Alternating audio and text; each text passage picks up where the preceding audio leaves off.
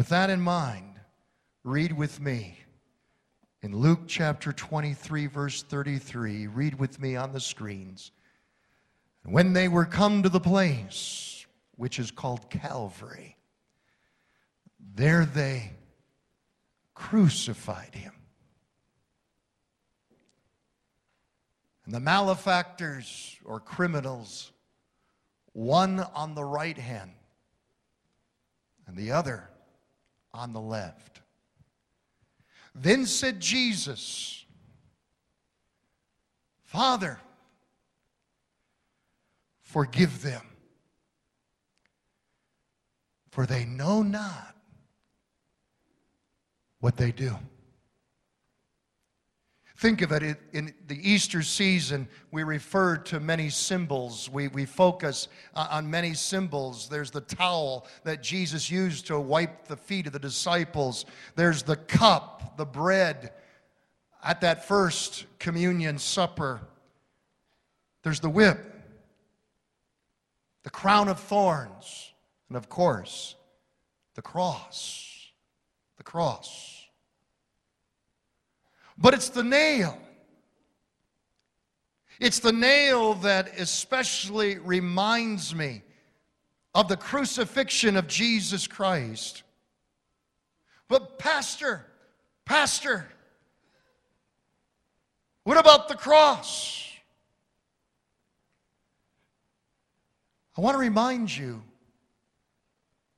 that the Son of God could have been tied with ropes to the cross of Calvary. I want to remind you that. But the scripture is clear Jesus was nailed. He was nailed to the cross for me. It's for this reason this morning that we want to present to you a very special illustrated message entitled The Nail Revelations. The Nail Revelations. You see, when I consider the nails of the cross, I think of the terrible physical suffering Jesus endured for you and I. The Roman, the Roman orator Cicero said this. Listen to these words. This orator cried out and said, The very word cross must be kept not just from the lips, but from the very eyes and the ears of every Roman. Crucifixion was a nightmare. It was the worst possible sentence that any person could ever imagine in their mind. Did you realize that Roman citizens by law could not be crucified? Did you realize that women, females, could never ever be crucified? Crucifixion was reserved only for the worst of the worst of the worst male criminals who were not Roman citizens. It was such a horrendous way to die that our English word, excruciation, has its root origin in the word crucifixion. A, crucifixion, one especially involving nails, included your worst nightmares. The nightmare of crucifixion would begin with your arms being pulled out, stretched out. Many shoulders were pulled out of joint. Many were dislocated in this process. Crucifixion included the nail piercing the center of the hand. I disagree with those that claim it was the wrist. The Romans chose the hand because the nail, the spike, would pierce the median nerve, causing paralysis in the hand, burning pain to shoot up the arm. What kind of nails were used on Jesus? Were they simply skinny little finish nails? Penny nails? Box nails used? What was used on Jesus?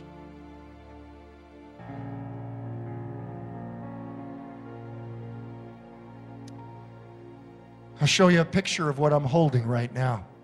It'll give you an idea. It just gives you a very accurate, contextual, historical idea of what was used upon your Lord and Savior at the cross of Calvary. Crucifixion was designed not to kill you. Crucifixion was designed to keep you conscious to keep you alive as long as possible, to give you, to, to induce in you the most horrible pain known to man without you losing consciousness. That's why Pilate, if you'll read your Bible, was surprised when Jesus died and how soon he had died.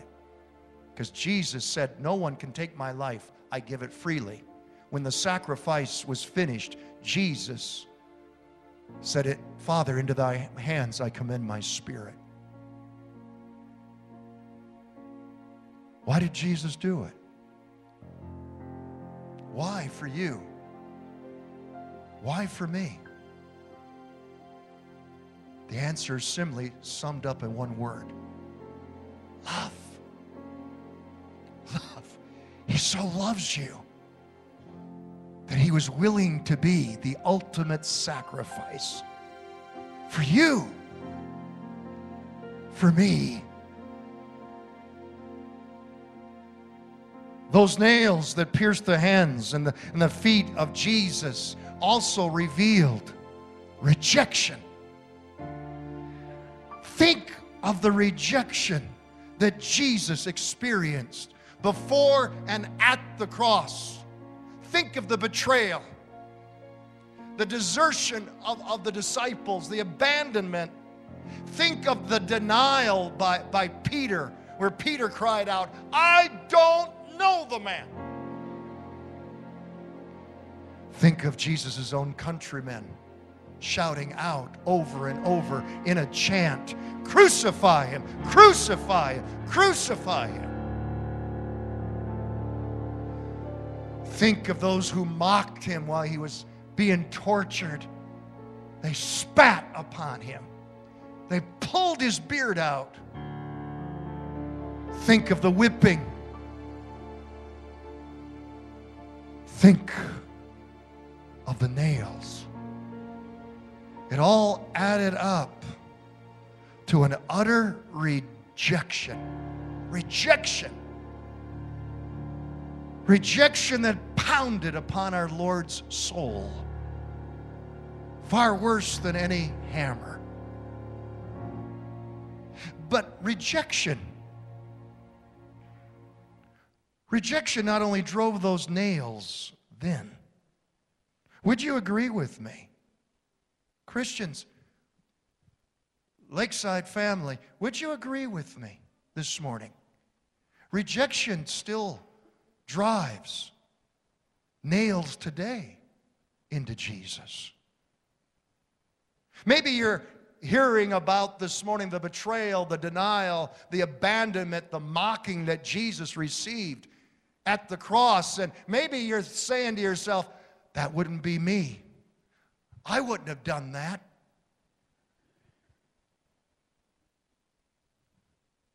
But the thing is, Christians do it all the time. It still happens today.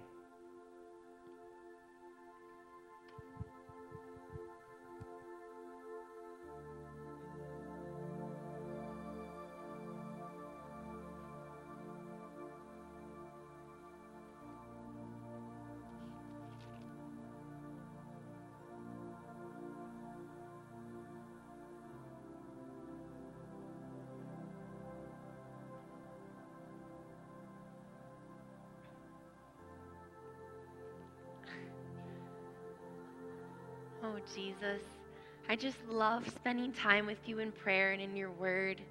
I love your daily blessings and how you've forgiven me of all my sins. Jesus, I love you. Oh. Hello? Hi, Nancy, what's up? Yeah, are you studying for the big test tomorrow? No way. No way. No way. You're having a party the night before the exam? What do your parents think? No way. Your parents are out of town? You're so lucky. Is Ricky Adams going to be there? Oh, he's so cute. I just dream about running my fingers through that thick hair. Oh, I want to come. Wait, you got into your dad's what? I didn't know you drank that stuff. No, I do like to party. I just, I didn't know it was going to be that kind of party, but if Ricky's going to be there, I'm definitely in. Yeah. Yeah, okay, cool. I'll see you there. All right, bye. Oh, I'm so excited. Ricky, Ricky, Ricky, he's so cute. I can't wait to go. Wait. I don't know. I mean, do I stay here with Jesus?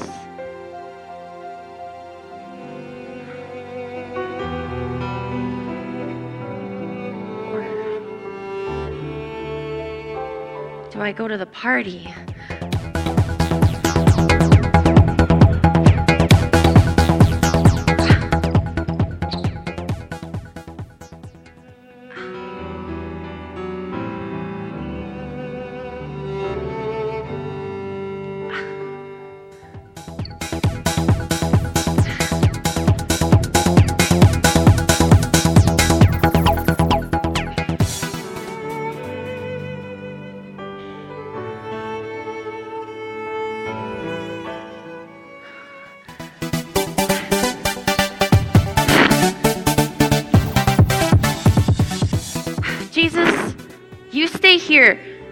I won't have any fun if you come, and I just don't want you there, okay? You won't be comfortable.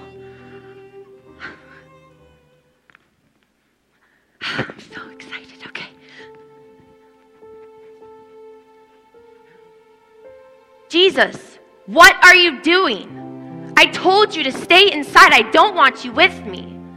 No, go! Fine, if you won't listen, then I know what'll keep you here.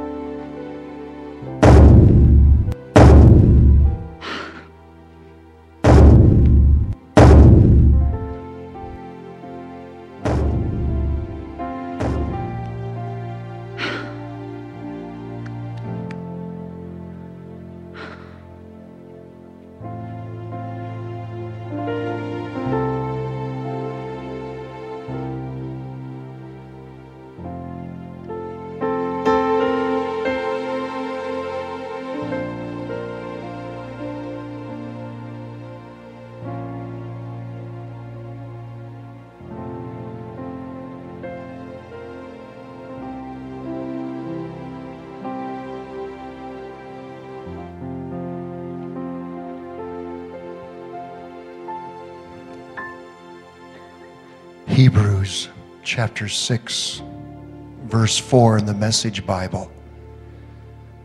Read it with me. Once people have seen the light, have gotten a taste of heaven, and been part of the work of the Holy Spirit.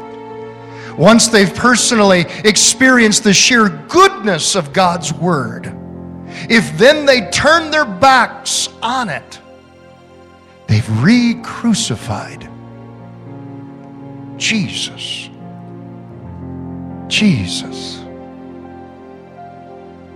Listen, I want to remind you you can fool others, you can fool your family, you can fool your parents, you can fool your spouse. You can fool your best friend. You can fool your pastors. I get fooled all the time. But you can't fool God. No one can fool God. And the sad part of it is this, too. You really can't fool yourself. You know, you know when, when you're being double minded, when you're being spiritually schizoid. You know when, when you have one foot in the, in the world and one foot in the church and you're trying to play the game. You know it deep down. Listen, I'm convinced that the most miserable people on the planet are Christians trying to play a double life because inwardly they know they're hypocrites. They're hypocrites. There's nothing sadder than being double minded. The Bible says that a double minded person is unstable in all of their ways. What is the Bible saying? The Bible says that if you're trying to, to, to, be two things at once, if you're trying to live two lives at once, you're insane. It's insanity. Jesus said, No one can serve two masters. No one. And in the process, once you have tasted of Jesus, if you're focused on living a double life, being a hypocrite, what have you done? You've pounded the nails of rejection into Jesus once again. Is it a time? Is it a time you sell out to Jesus? I mean, totally, 100%. Isn't it time? Hear me. Isn't it time you let Jesus be number one in your life? And not just number one, the center of everything in your life. Because some people live with Jesus as number one on Sunday, but man, Monday through Saturday, they're serving old Slewfoot. Isn't it time to make him more than your Savior? Isn't it time for you to make Jesus the Lord of your life? You've been driving the car of your life and you've been messing up bad. Isn't it time you let Jesus do the driving? You'll never be happier than when you let Jesus do the driving. You'll never be more free. You'll never feel better about yourself, better about your future. For he who the Son sets free is what? Free indeed. But hear me the nails of the cross, they also reveal that Jesus' worst suffering was not physical, it was not the emotional rejection of the cross. His worst suffering I submit it to you. His worst suffering was spiritual. Spiritual. Did you know that there were nails on the cross of Calvary, not put there by man? Do you know that there were nails on the cross of Jesus, pounded, hammered there? by God Himself? What are you talking about, Pastor?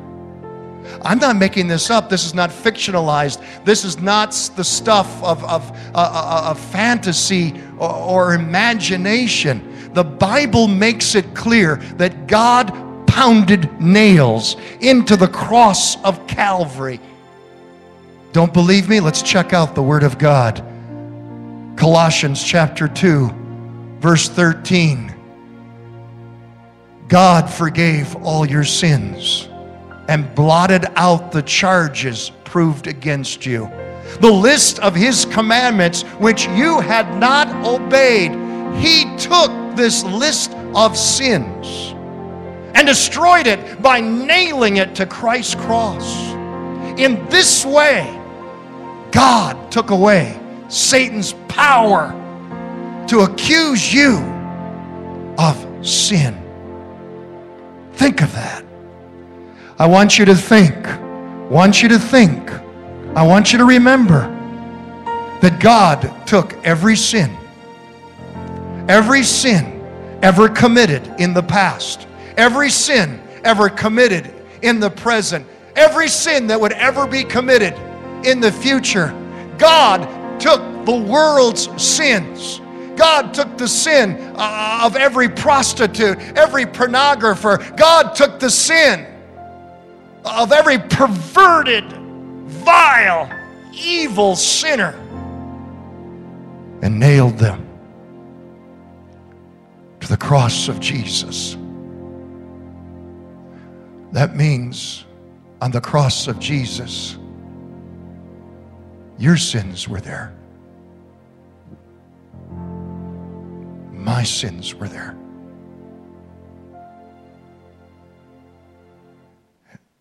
We are comfortable with the fact that Jesus bore our sins. But did you know that Jesus, by God, was made guilty of every one of those sins, just as though he had committed them?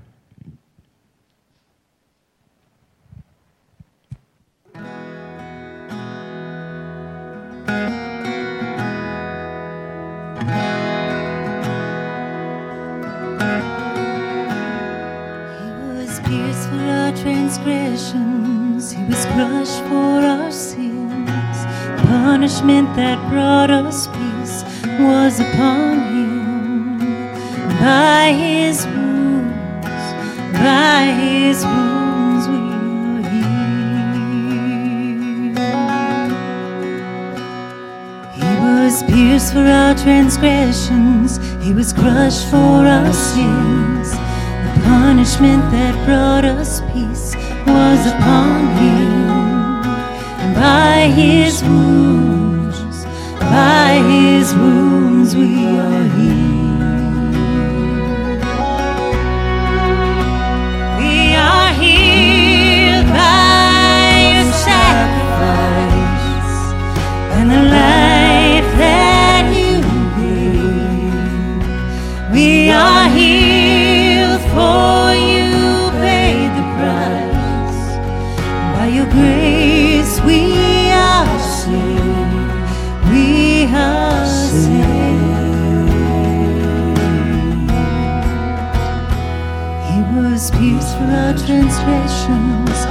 Crushed for our sin. The punishment that brought us peace was upon him.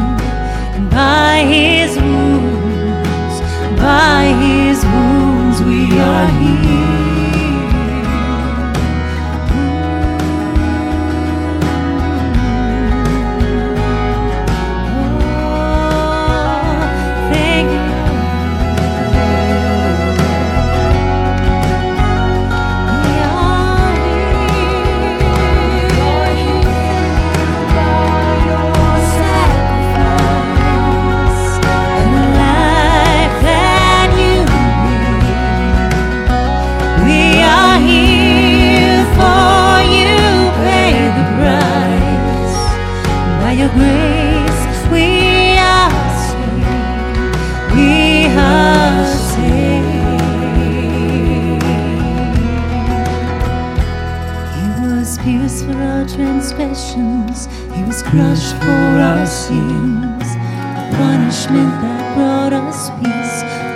Upon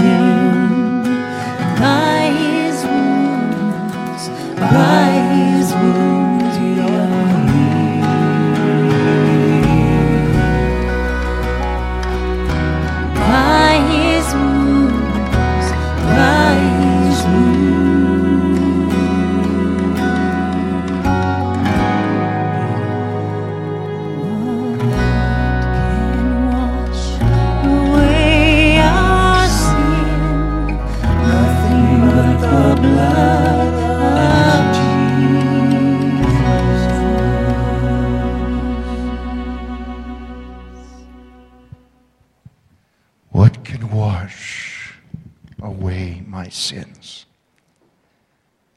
Your sins. Nothing but the blood of Jesus. Did you see your name appear? How many saw their name appear? I've got my hand up.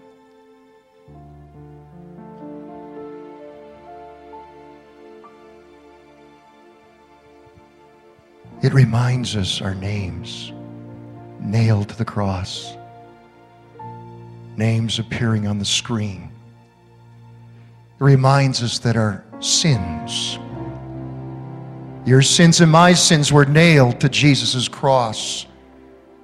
Imagine what it cost Jesus to pay the price for our sins. Imagine what it cost the pure, holy, sinless Son of God to be able to hang on that tree. And then God poured out the sins of the world, past, present, and future, upon him. And he who knew no sin, the Bible says, became capital S I N, sin personified for us.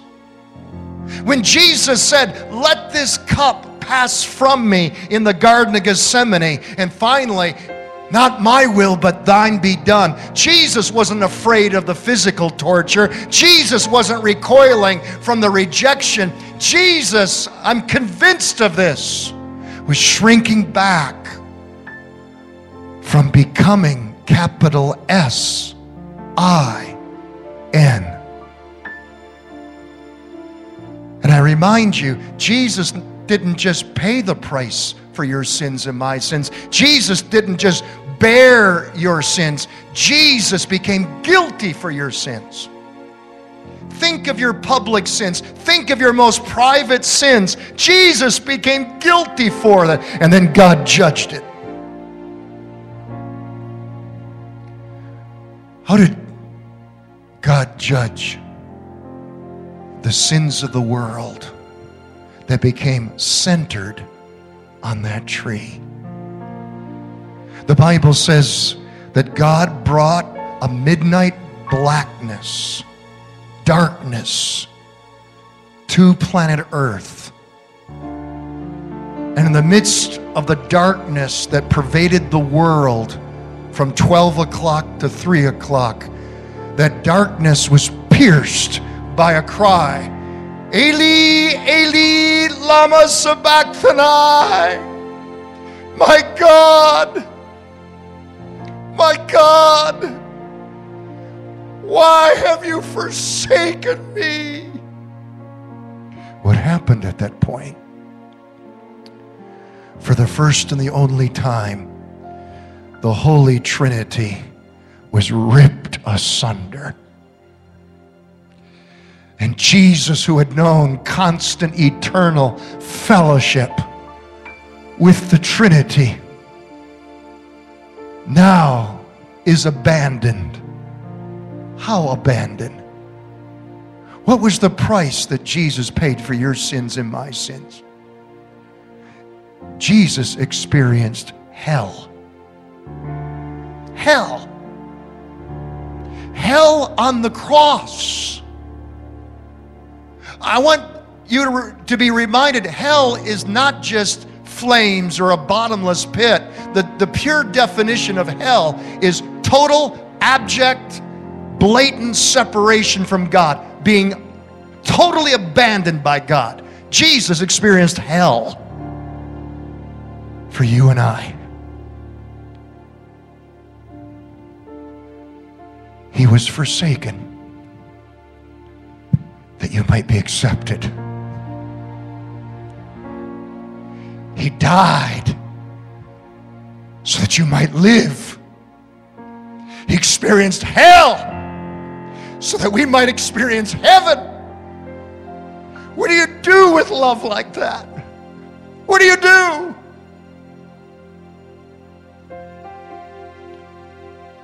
The next cry that came from the lips of Jesus was not a cry of abandonment. It was not definitely a cry of defeat. The next shout that came from the cross was this It is finished.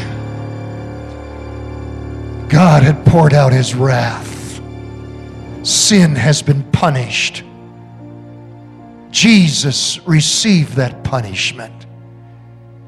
The price for your sins and my sins paid in full.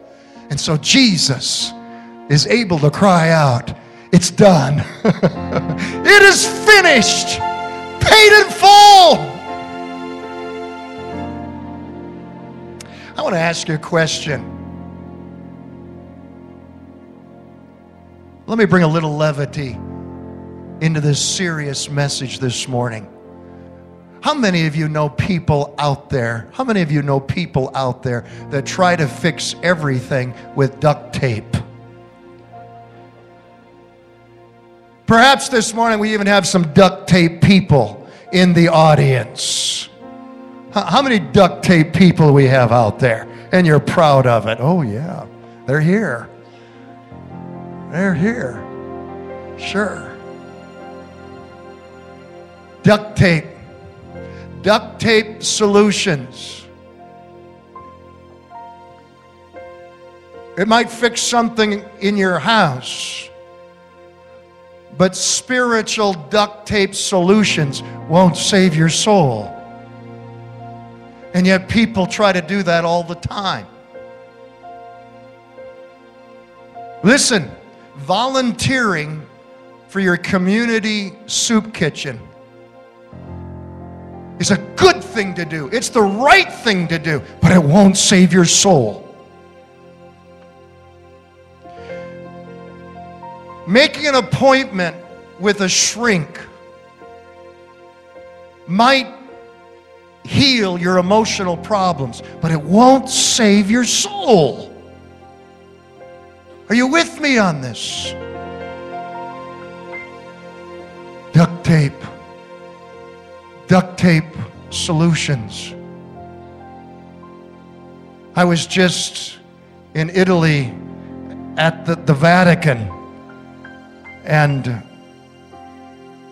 I saw all kinds of people kissing the big toe of St. Peter's statue. That might give you a taste of marble, but it won't save your soul. And I'll tell you, this is the first day in three days that we see sunshine. And I can just guarantee you, there were some people this morning sitting cross legged uh, at their bedroom window watching the sunrise in a yoga position, humming.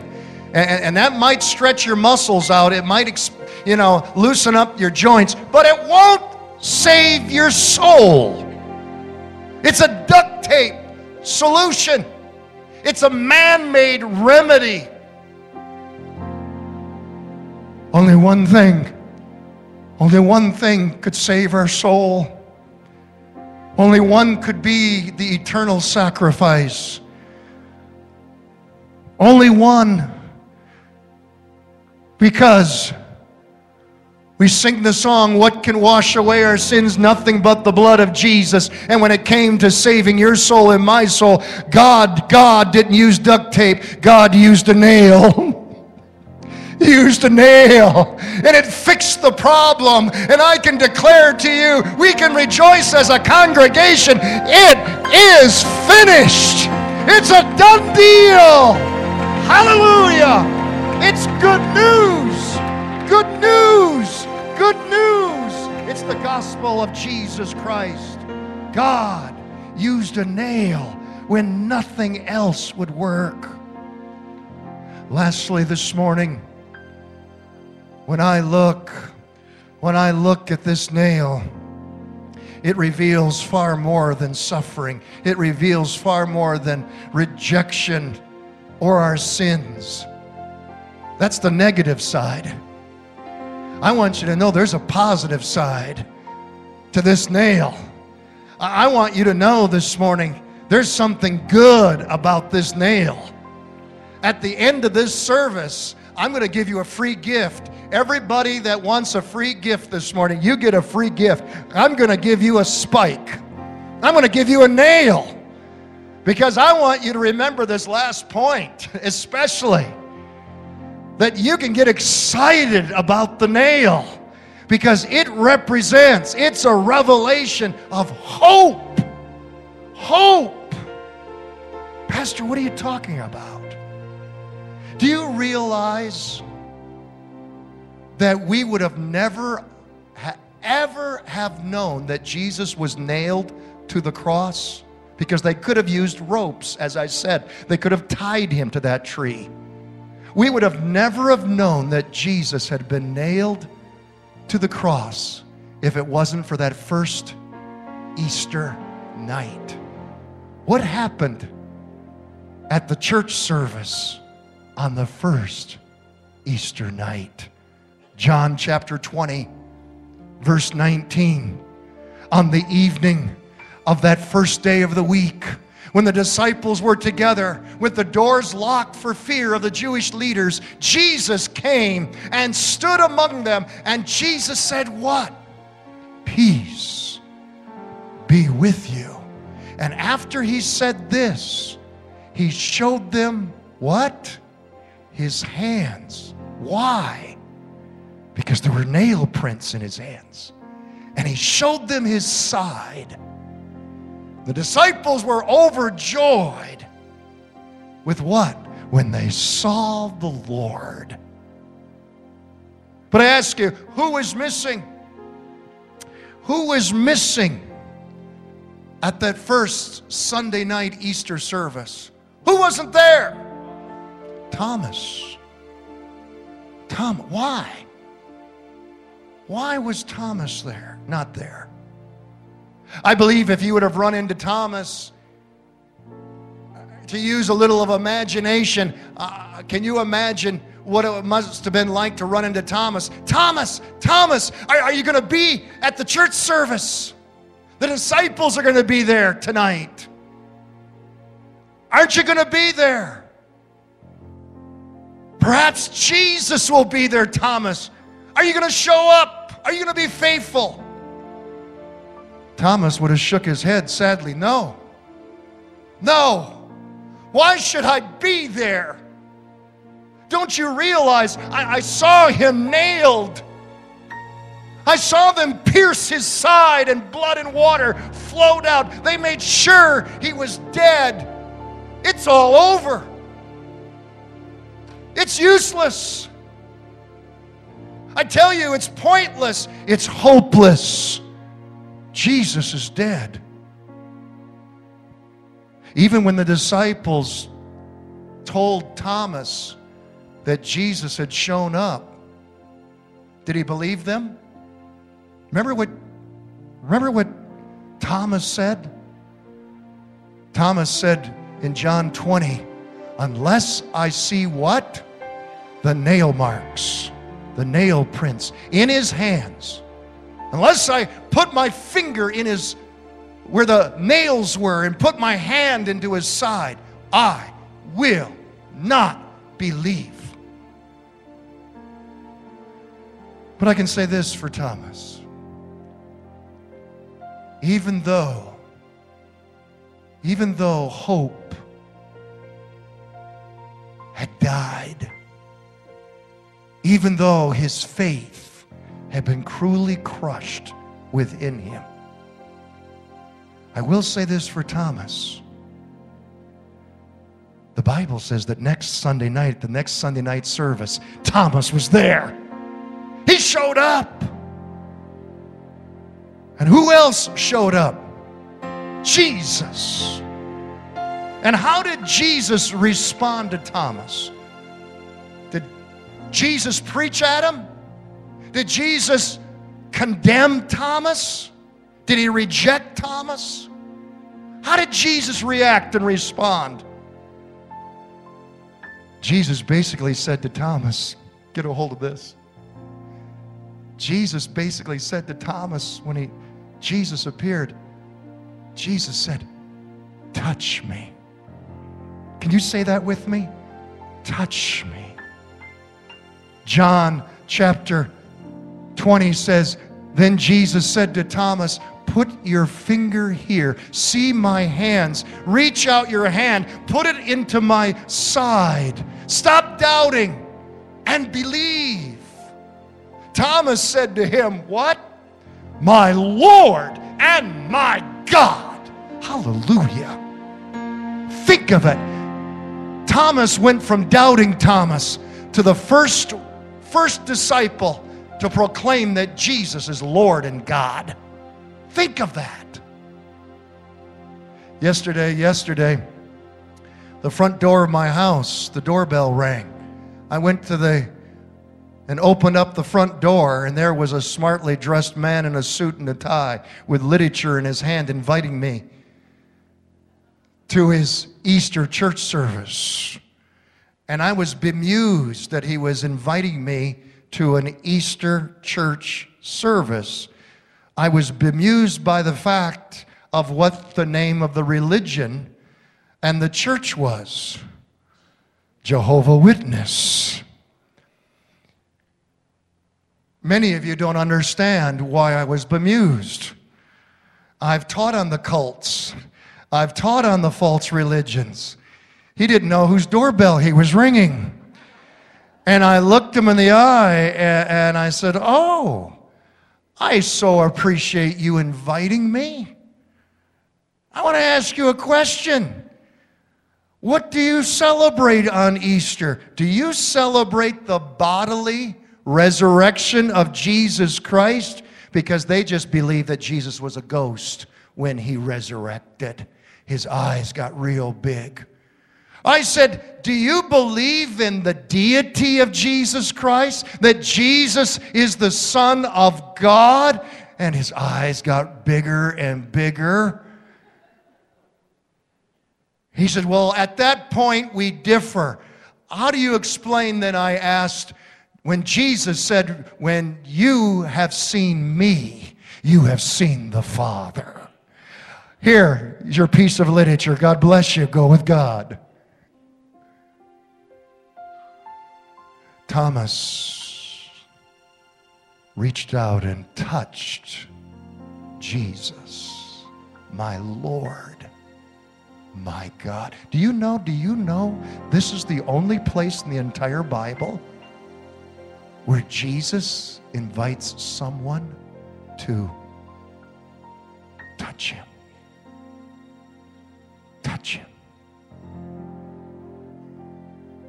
Bring it home this morning. I'm speaking to someone. You're not a doubting Thomas. But somehow, some way, something somehow, somewhere, has cruelly crushed your hopes. It's robbed you of your joy of Jesus. Someone or something uh,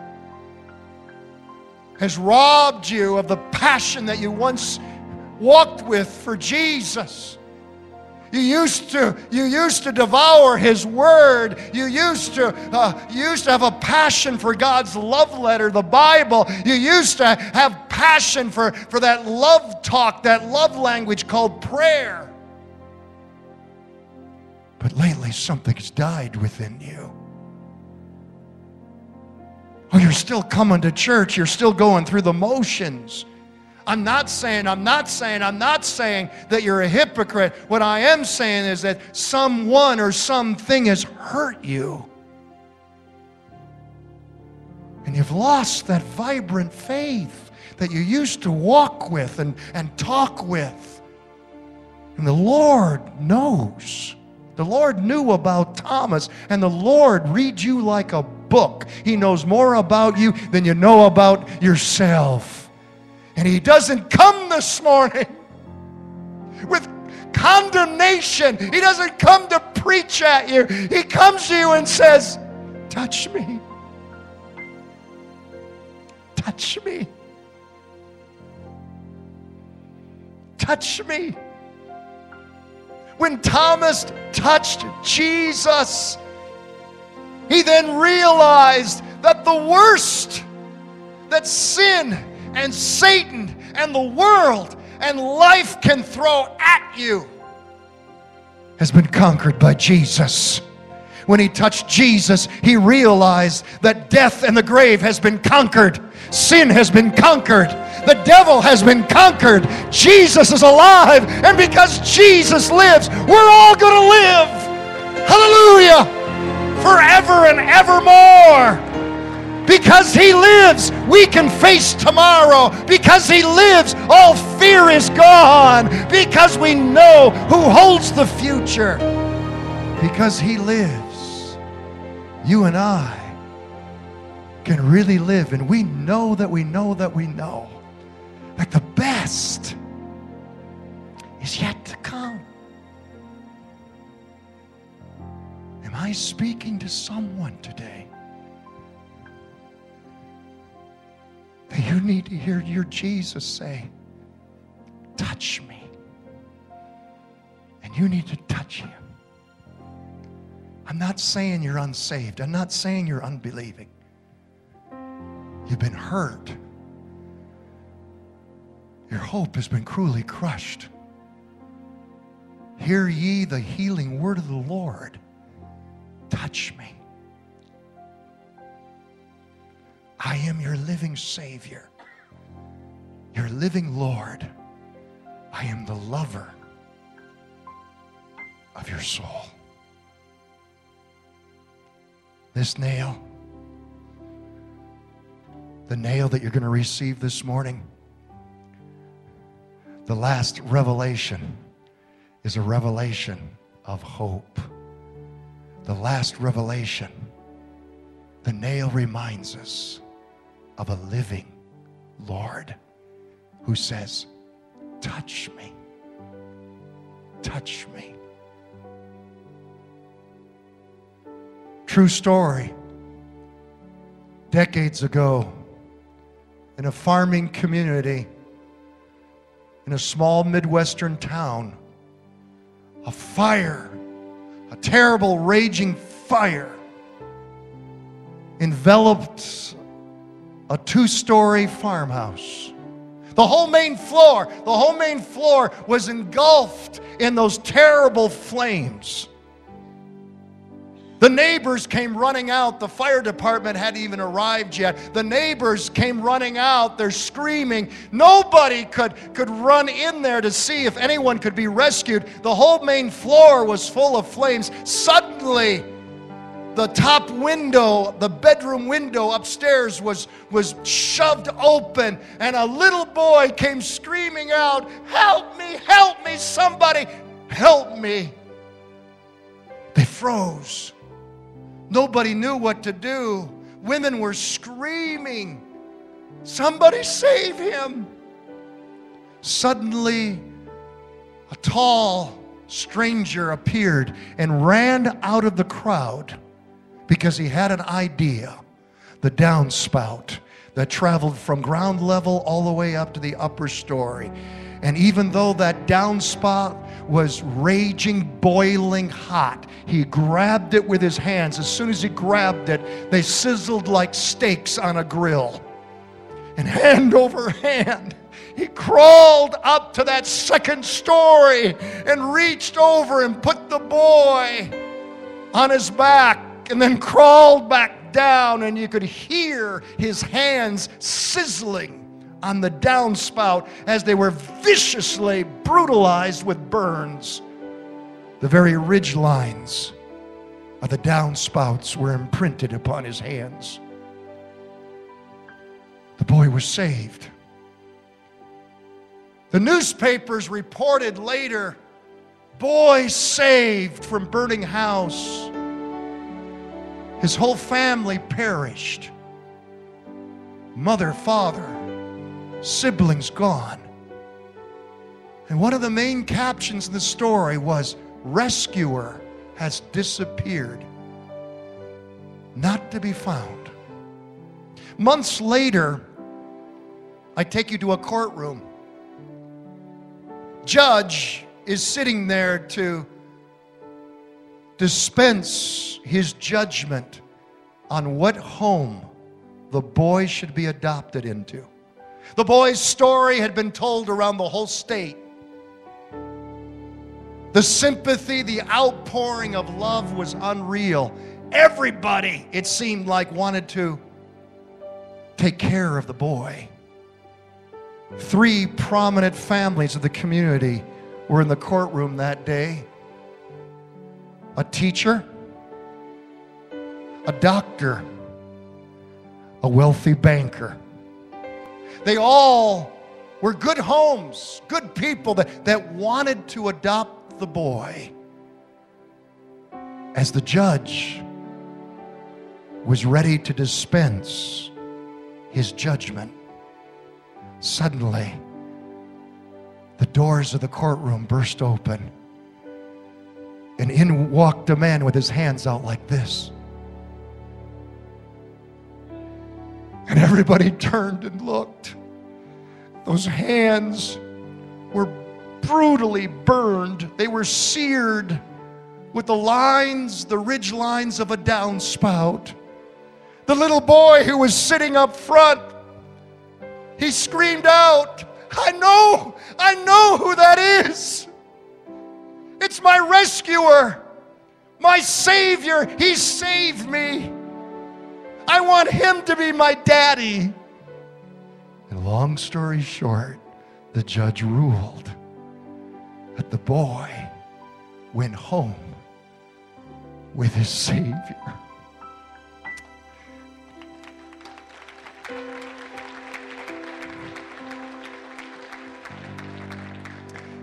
You know where I'm going. The Bible never, ever gives us a portrait of what Jesus looks like. The Bible never ever gives us a snapshot, a picture of what Jesus looks like. None of us know what, knows what Jesus looks like. So when we arrive in heaven, and Jesus will make heaven, how shall we know him? We'll know him by the nail prints in his hands.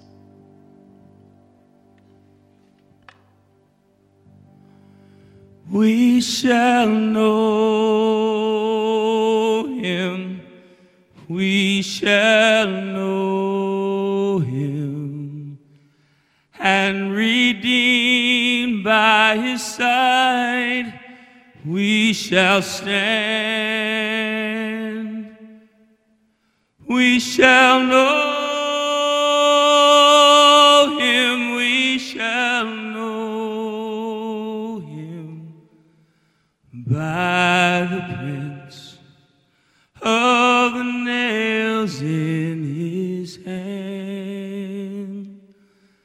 I shall know him, I shall know him, and redeemed by his side, I shall stand. I shall know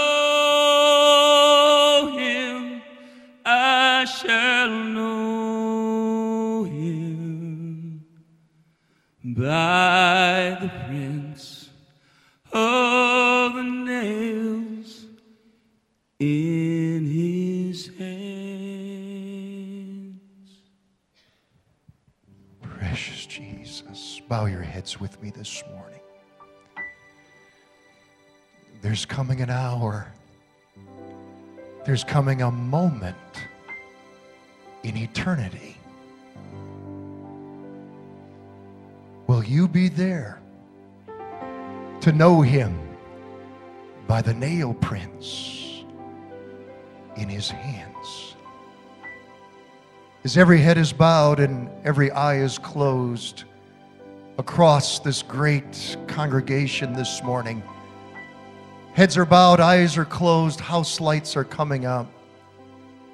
I'm not inviting you right now, I'm not asking you right now to become a member of this church. But I am asking you this Do you know that you know that you know that you're right with God? That you have a home in heaven? And if you're not sure, do you want to be sure? This morning, right now, I'm going to pray a prayer of salvation. And I want to invite you to be included in this prayer of salvation. If you will be included in this prayer of salvation, I declare to you that your life will be changed in the here and now. Your life will be changed in the hereafter. You'll be right with God. You'll have a home in heaven. How many heads are bowed and eyes are closed? Please, everyone, no looking around right now. This is between souls and God. If you want to become right with God and be included in this prayer, demonstrate your faith right now. Just lift up your hand so that I can see it. More importantly, that God can see it. God bless you. I see that hand. Yes, God bless you. Yes, God bless you. I see that hand. Amen. God bless you. I see that hand. Four hands, five hands, six hands, seven hands, eight hands, nine hands. God bless you. I see that hand. Yes, ten hands. God bless you. I see that. Praise the Lord. How many more lifted up high for Jesus? Lifted up high for Jesus. Hallelujah. 11 hands. God bless you, sir. God bless you, Dad. How many more? I'm looking up on the balcony right now, lifted up high. You're really not lifting it up for me, you're lifting it up for Jesus. He sees it. Amen. 11, 12. God bless you. Dear couple lifting up their hand for Jesus. Praise the Lord. Amen. 13 hands. God bless you. I see that hand. Praise God. Praise God. 14. God bless you. God bless you, Mom. I see that hand. Hallelujah. Hallelujah. The Spirit of God is moving here this morning. Keep those hands lifted up right now. And everybody pray what I'm about to pray. Pray it out loud with me. Pray it in unison, especially you that have lifted up your hands. Would you make this prayer your prayer? Put your heart, your faith into what you're about to pray. Are you ready? Dear Jesus, I come to you right now, just as I am.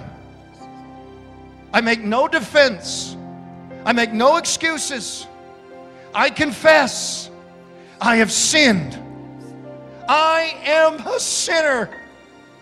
But Jesus, you're my Savior. Save me, Jesus. Wash me, cleanse me with your precious blood. I believe you paid the price for my sins.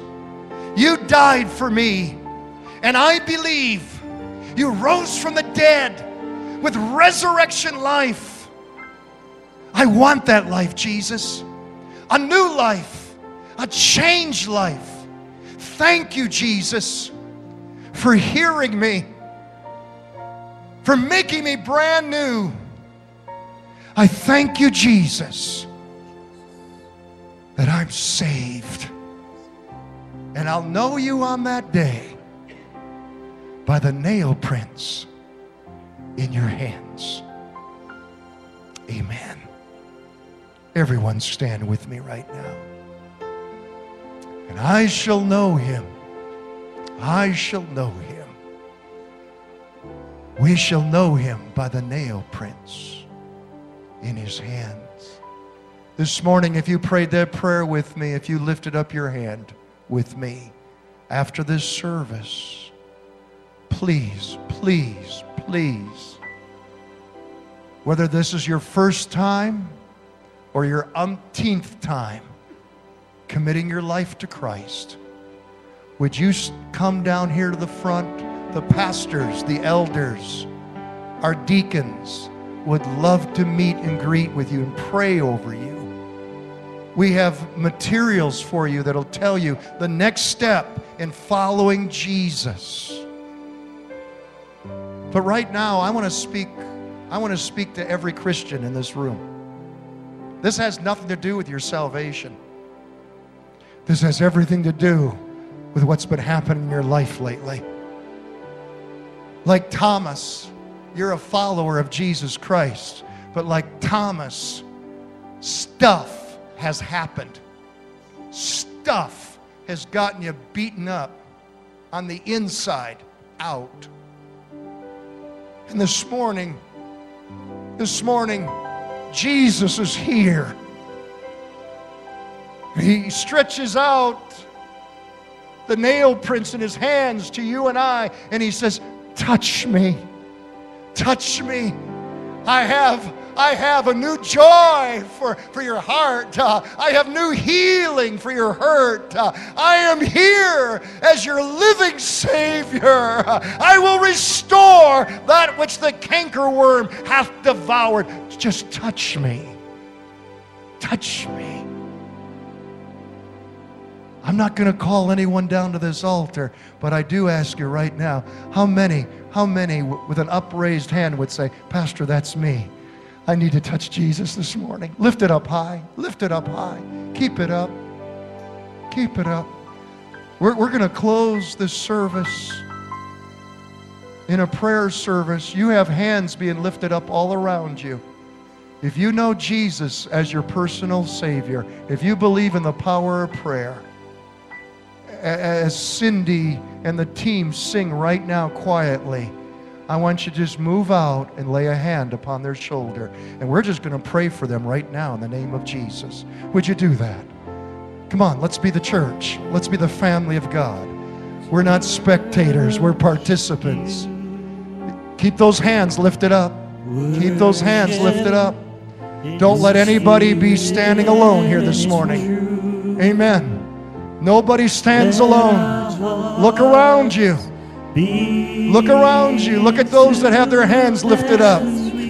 Go, go to them. Go to them. Lay a hand upon them. Hallelujah. Hallelujah.